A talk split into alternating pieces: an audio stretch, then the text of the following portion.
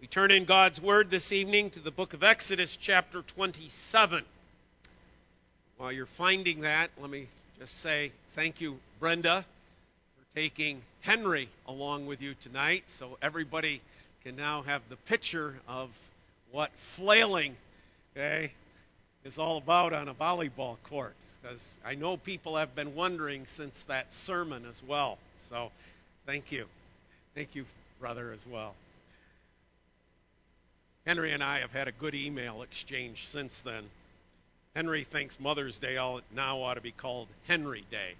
So I don't think that's going anywhere. Exodus chapter 27. We're going to pick it up at verse 9.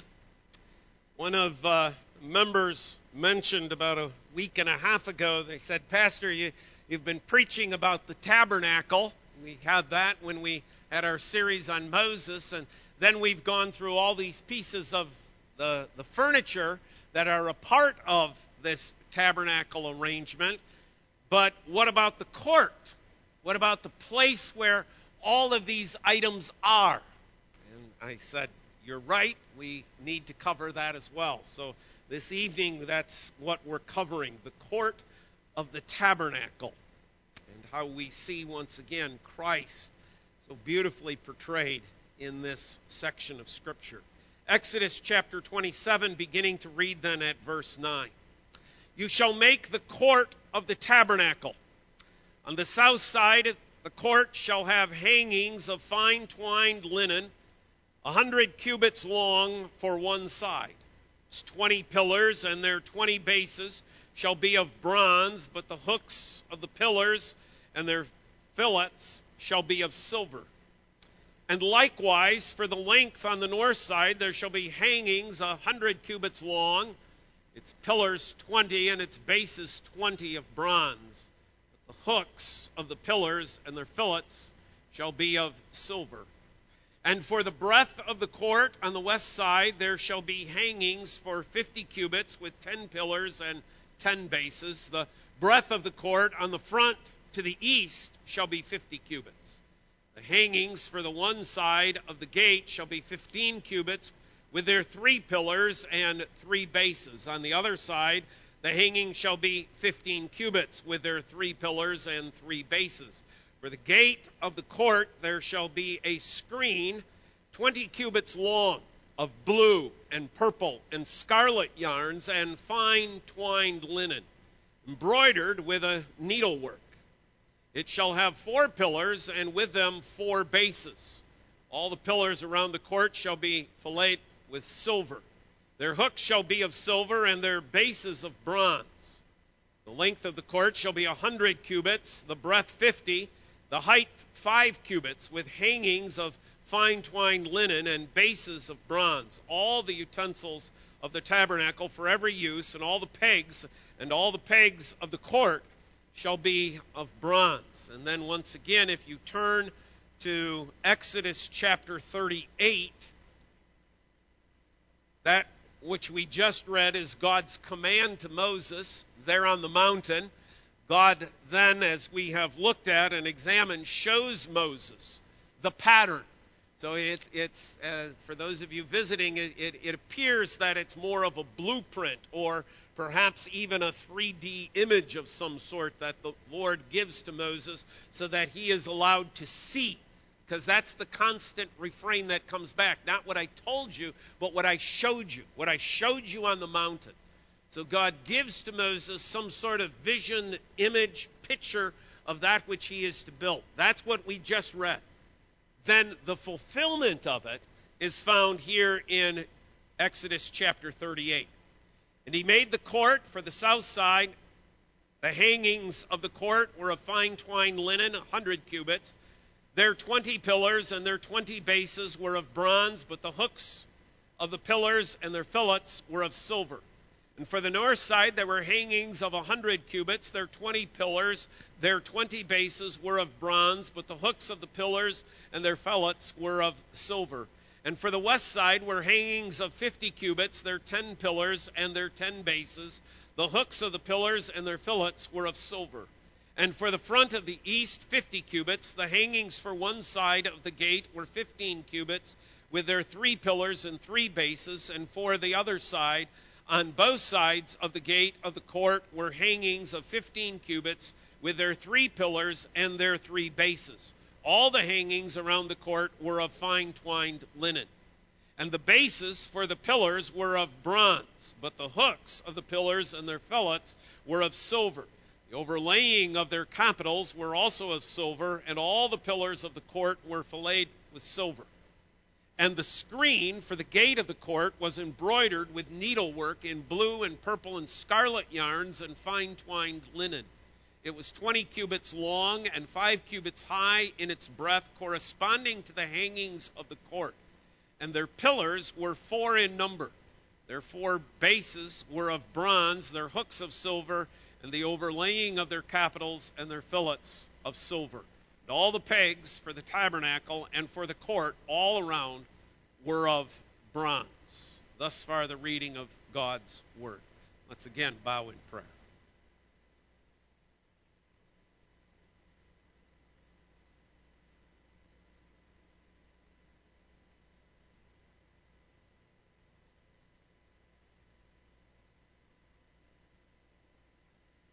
and amen. I want to look at three things from this particular passage of Scripture.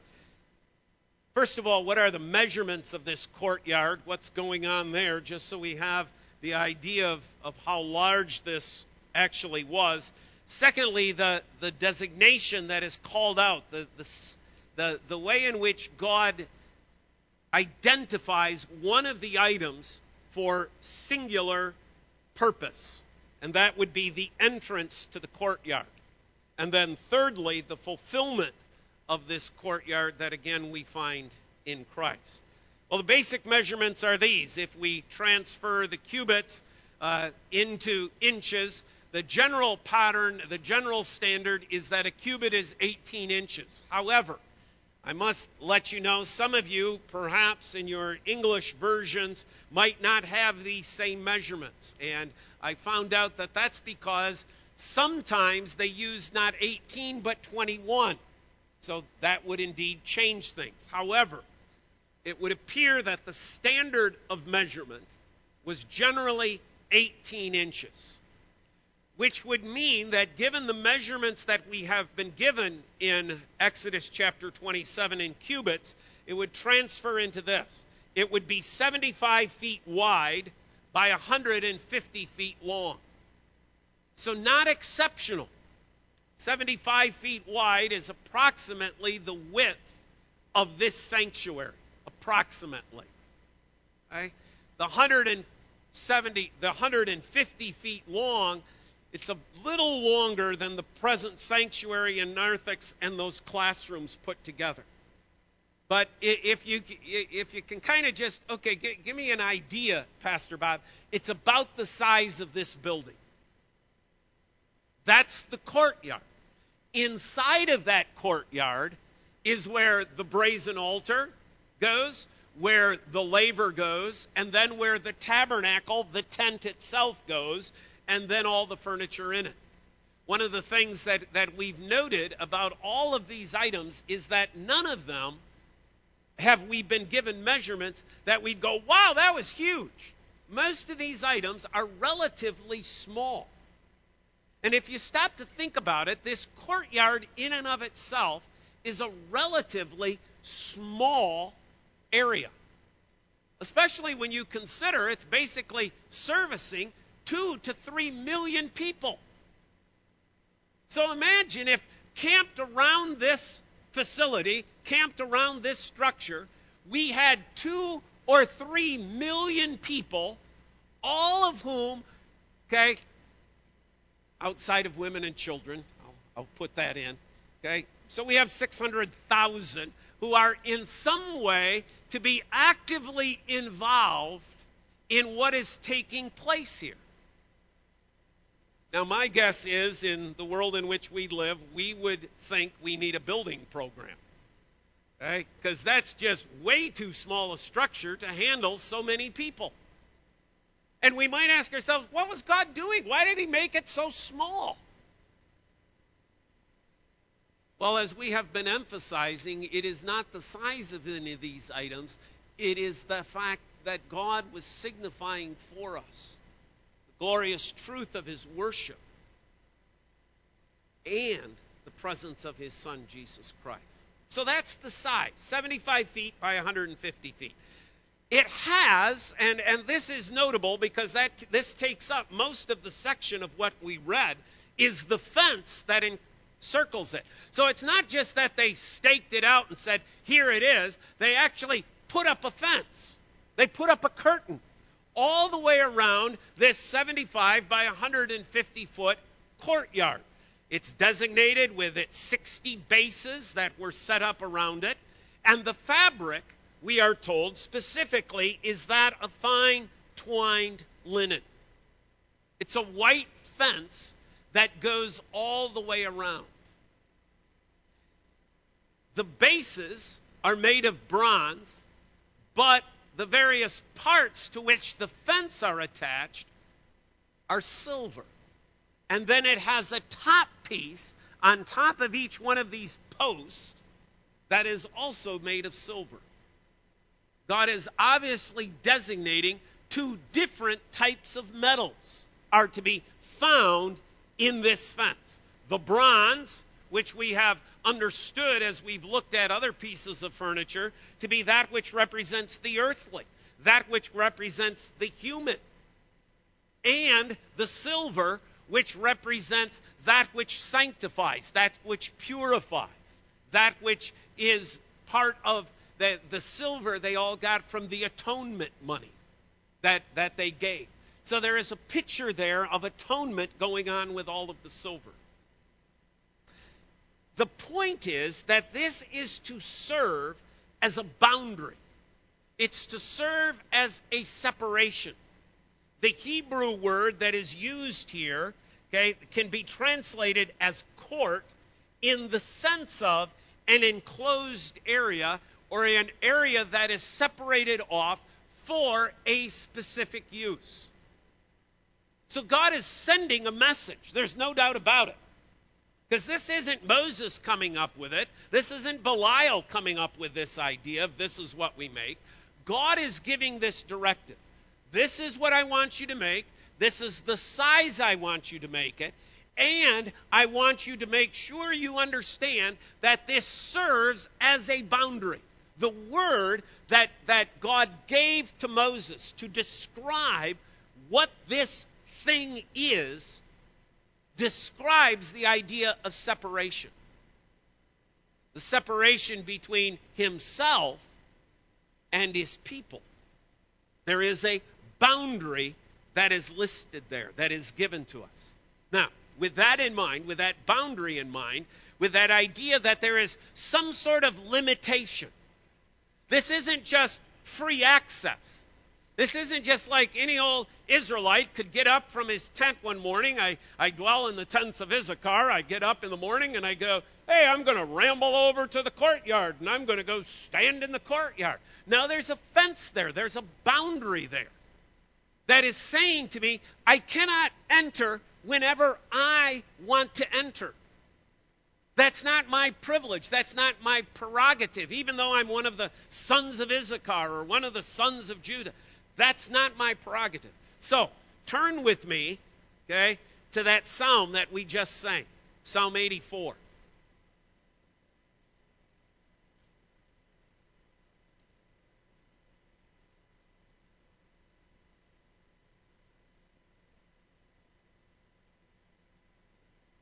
See, now notice what the psalmist is doing here. How lovely is your dwelling place, O Lord of hosts. Old Testament, Psalm 84, what is the dwelling place of God? The tabernacle. He dwells between the cherubim, right? Okay, he's there in the most holy place with the Shekinah glory, dwelling between that those arms of, of those angels in that empty space. Okay, no picture, no image of him, empty space. Okay? How lovely is your dwelling place, O Lord of hosts. My soul longs, yes, faints. For what?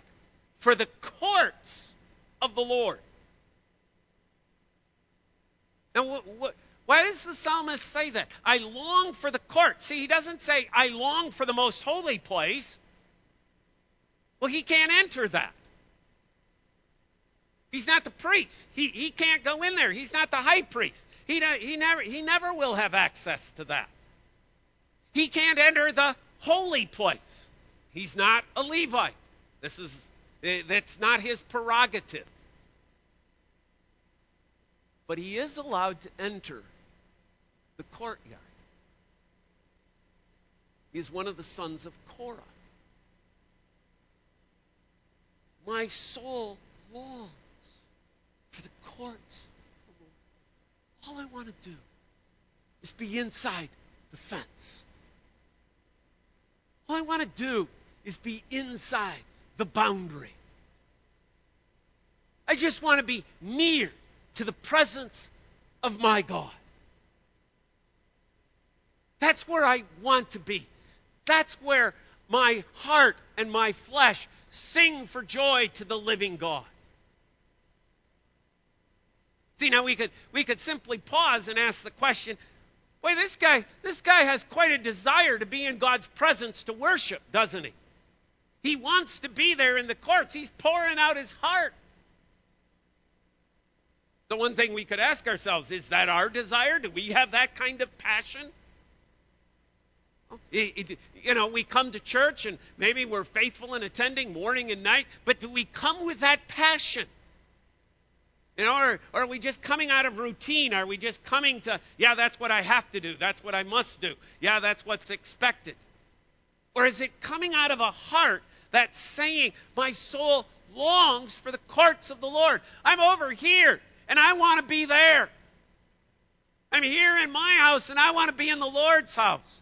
I'm here in my camp and I want to be in the court of the Lord.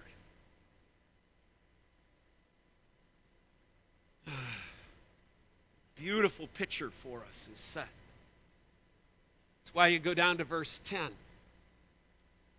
For a day in your courts is better than a thousand elsewhere.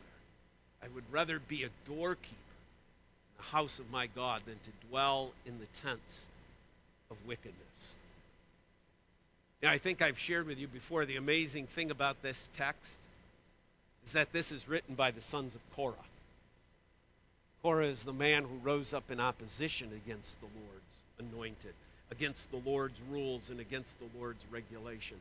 But God, in His grace and mercy, gives to His sons the privilege, the privilege of being able to raise the songs of praise in the courtyard of the Lord. I would rather be in your courts than anywhere else. See, this courtyard is a boundary. And part of the reason for the boundary was to create in the hearts of his people a longing, a desire. Do you notice he just didn't put up a three foot fence either? It's not like, yeah, put up a fence, make it three foot, then everybody can just look over top of it. The fence is seven and a half feet high. Jewish people are not very tall people. A seven and a half foot fence means basically it's about two feet above the top of their heads. They can't even look into it, they can't even peer over the top of the fence. It's no wonder that, that the psalmists are, are saying, I want, I want to be in the court of my Lord. I'm on the outside here. But I long to be in the presence of my Lord. It forms a boundary. Yet, when we go back again to Exodus chapter 27, what we find is that the Lord highlights for Moses and for us the entrance. Now, note the following. One, this never would have followed past the fire marshal because there's only one. There's no back door, there's no back gate, there's no side gates. There is only one entrance to the courtyard. That's all there is. The entrance is on the side facing east, so it's on the eastern side. There's no way to get in on the south, no way to get in on the north, no way to get in on the west. If you're going to enter the court, you have to enter it through the one and only entrance. Note, secondly, that the fabric for the entrance is made of the same material as is the fence. It's made of fine twined linen. However, God specifies that He wants the gate, the entrance, that curtain that stands at the front. He wants that to be ornate. It is to be made of blue and purple and scarlet yarn. The work of a needleworker. It is to be embroidery. So here you have this piece of white fabric, which is the fine twined linen, stitched into it are these beautiful colors. That says, that's the way I want the entrance to appear. I want the entrance to be distinct.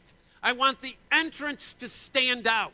I want the entrance to be of such a design that nobody will mistake where the entrance is. Everywhere else, they walk around, it's this fine twined linen, it's white. There's the entrance. Beautiful in its design.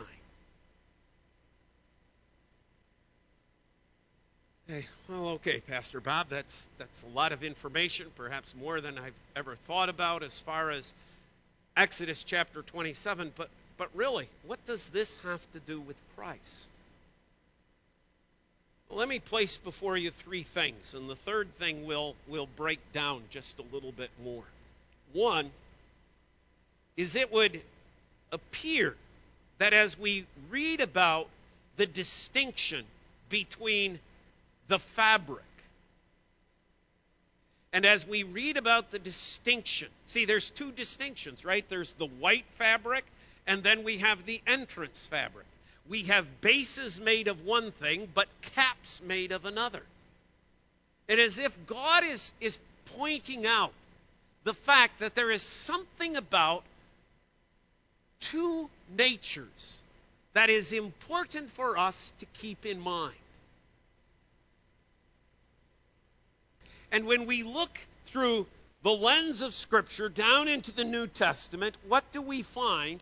But we find the coming of his Son Jesus Christ in his two natures. That he is both that human, that bronze, and he is that divine.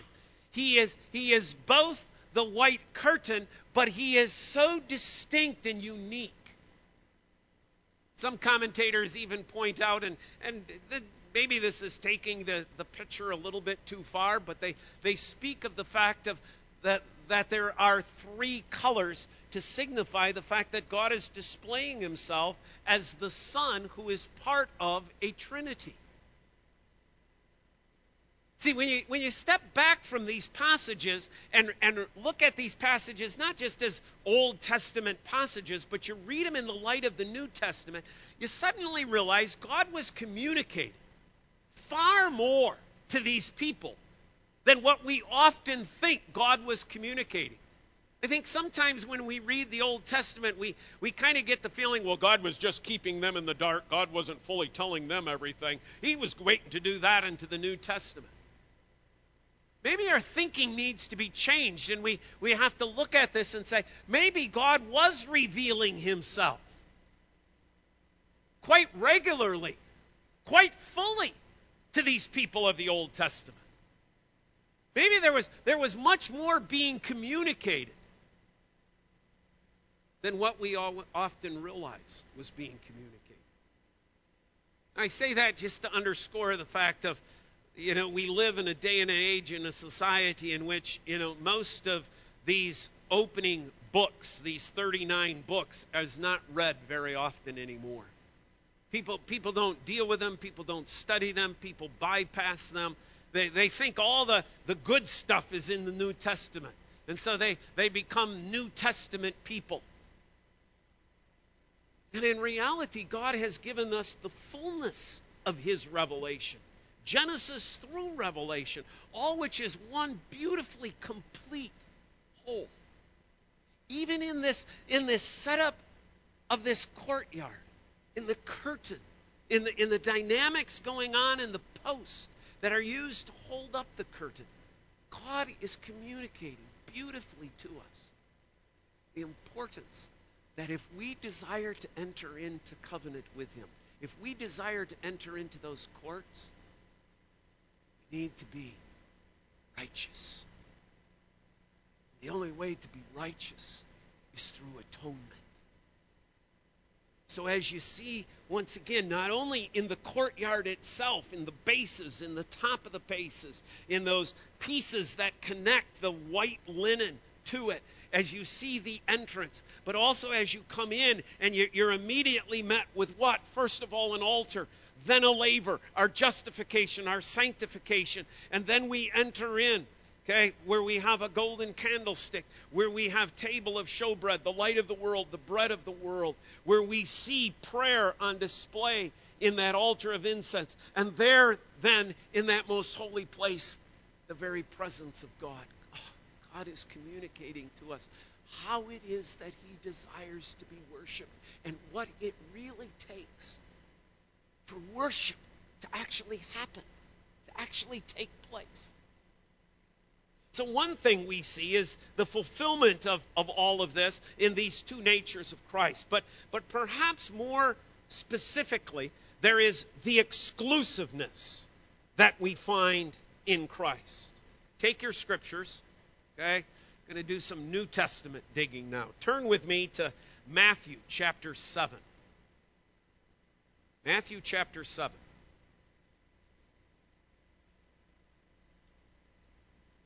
I'll ask again just to make sure you've been listening. How many entrances were there? One. Just one, right? There's only one way into this place. There's not multiple ways. You don't get to decide. Okay? There's only one way into the presence of the Lord. Matthew chapter 7. Pick it up with me at verses 13 and 14. Enter by the narrow gate, for the gate is wide and the way is easy that leads to destruction. And those who enter by it are many. For the gate is narrow and the way is hard that leads to life. And those who find it are few. Now, isn't it interesting that, that when Jesus is talking about eternal life, when Jesus is talking about being in the Lord's presence for all of eternity, What's the word that Jesus used to describe it? A gate. A gate.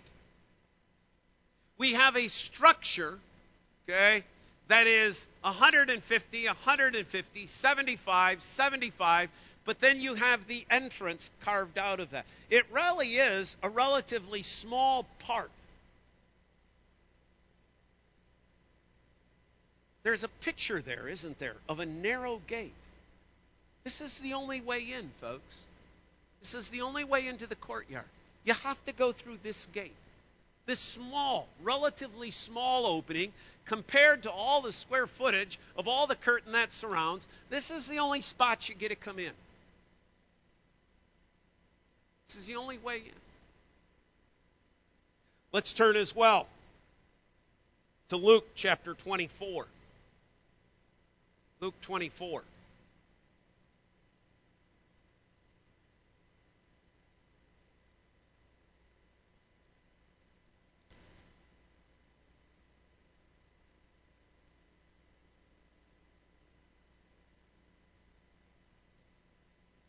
Pick it up at verse 44. Now, as we read this, be thinking of the gate. Be thinking of the entrance, the only way in. Luke 24, 44. Then he said to them, These are my words that I spoke to you while I was still with you, that everything written about me in the law of Moses and the prophets and the Psalms must be fulfilled. Then he opened their minds to understand the scriptures. and said to them, Thus it is written, that the Christ should suffer, and on the third day rise from the dead, and that repentance and forgiveness of sins should be proclaimed in his name. His name. To all nations, beginning from Jerusalem. You are witnesses of these things. In other words, they were to go out and witness what? That there was only one entrance to the presence of God. It's all about the exclusiveness of Christ. Turn with me to John chapter 3. John 3.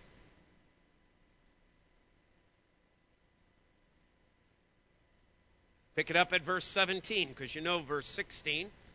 17. For God did not send his Son into the world to condemn the world, but that in order that the world might be saved through him. Whoever believes in him is not condemned, but whoever does not believe is condemned already because he has not believed in the name of the only Son of God. See the exclusiveness? See the entrance of the courtyard. You want to get in? You got to go through that entrance.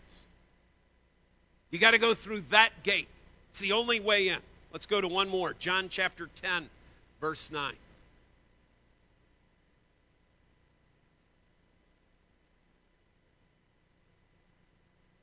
Remember how I've mentioned to you that, that from the very first, from John chapter 114, that he came and he tabernacled amongst us? That, that John, I think, more than the other gospel writers, is seeing Christ as this fulfillment of the tabernacle? So you hear statements coming from Christ in the Gospel of John I am the light of the world, I am the bread of life. All which, you know, so beautifully picture for us that, that if you're going to come to the Father, we must come in the name of Jesus. Look at John 10 9. I am the door.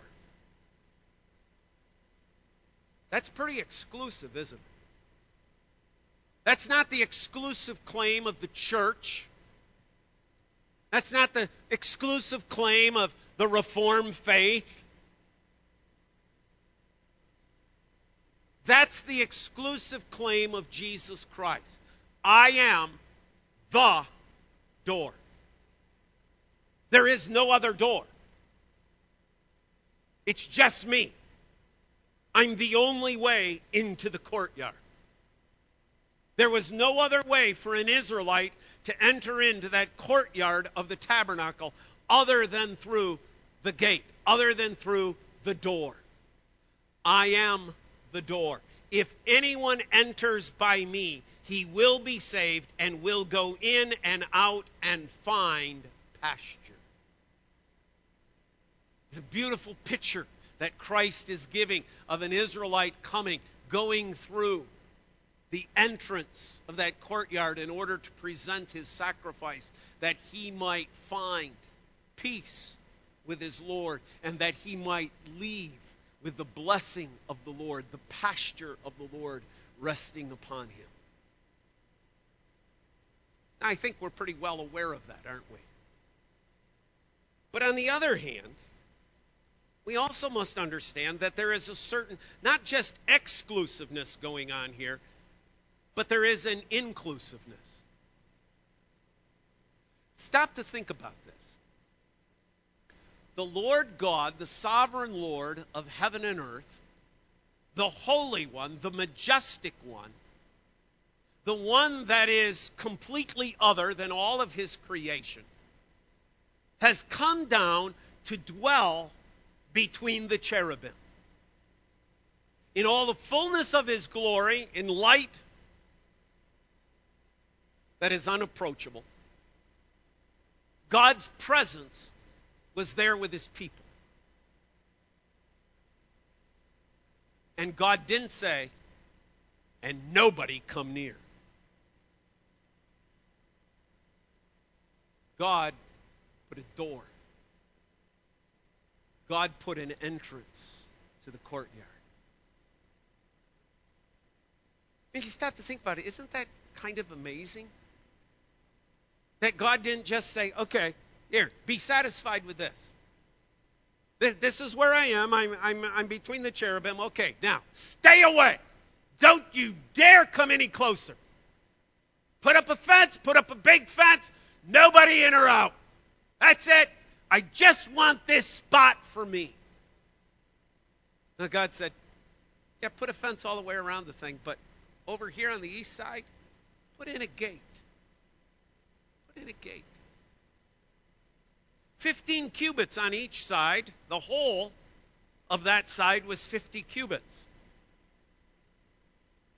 The side that is white is composed of then 30 cubits. There's 20 cubits. That is this entrance. The 20 cubits compared to the other is relatively small. But if you stop to think about it, on that side, it overwhelms. It's larger than the two sides.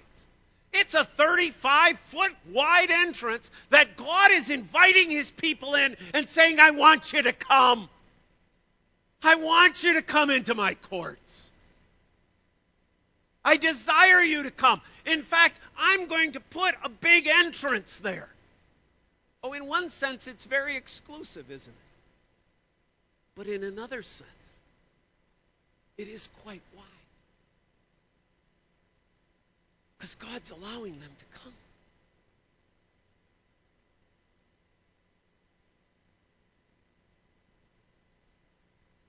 No matter what their sin, out there in the camp, they could come to the entrance. They could come to the gate with their offering. Say, I need to present this as my sacrifice.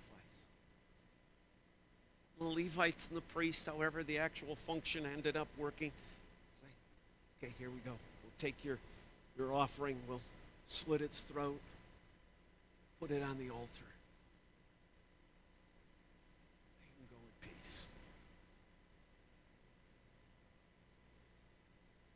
Probably Aaron, high priest, after the offering is made, is allowed to say to that individual, And now may the Lord bless you and keep you. The Lord make his face to smile upon you and be gracious to you. The Lord lift up his countenance upon you, and the Lord grant you my, his peace, my son. Go in his name. God allows them to enter the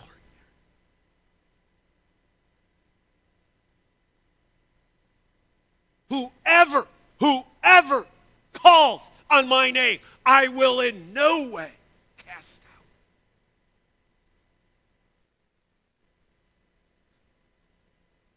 gate is really pretty wide, isn't it? Look at who he allows in. Through Christ. We're allowed into the very presence of God.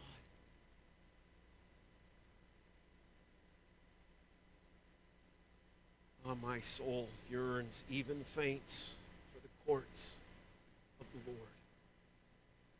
Yes, He is the way, He is the truth, and He is the life, but there is a way. We're not left in our sin and in our misery. We're not left hopeless. We're not left in despair. God provided an entrance to the courtyard, even as God has allowed the gate, a door into His presence yet. Through His Son, Jesus Christ. Blessing it is to come into the courts of the Lord. Amen. Amen. Father, we thank you. For as we see this pictured for us in its final fulfillment in glory, the Apostle John tells us that there is a throng that no man can number from every nation, from every tribe, from every language.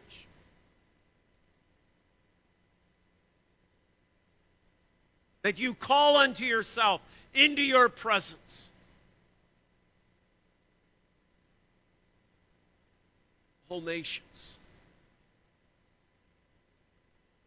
Father, thank you. that in your mercy and grace, we have been included as part of those called into your presence today. May it have been a joy, may it have been a delight to feed upon Christ this morning at the table, to feed upon your word in this evening hour, to be with you.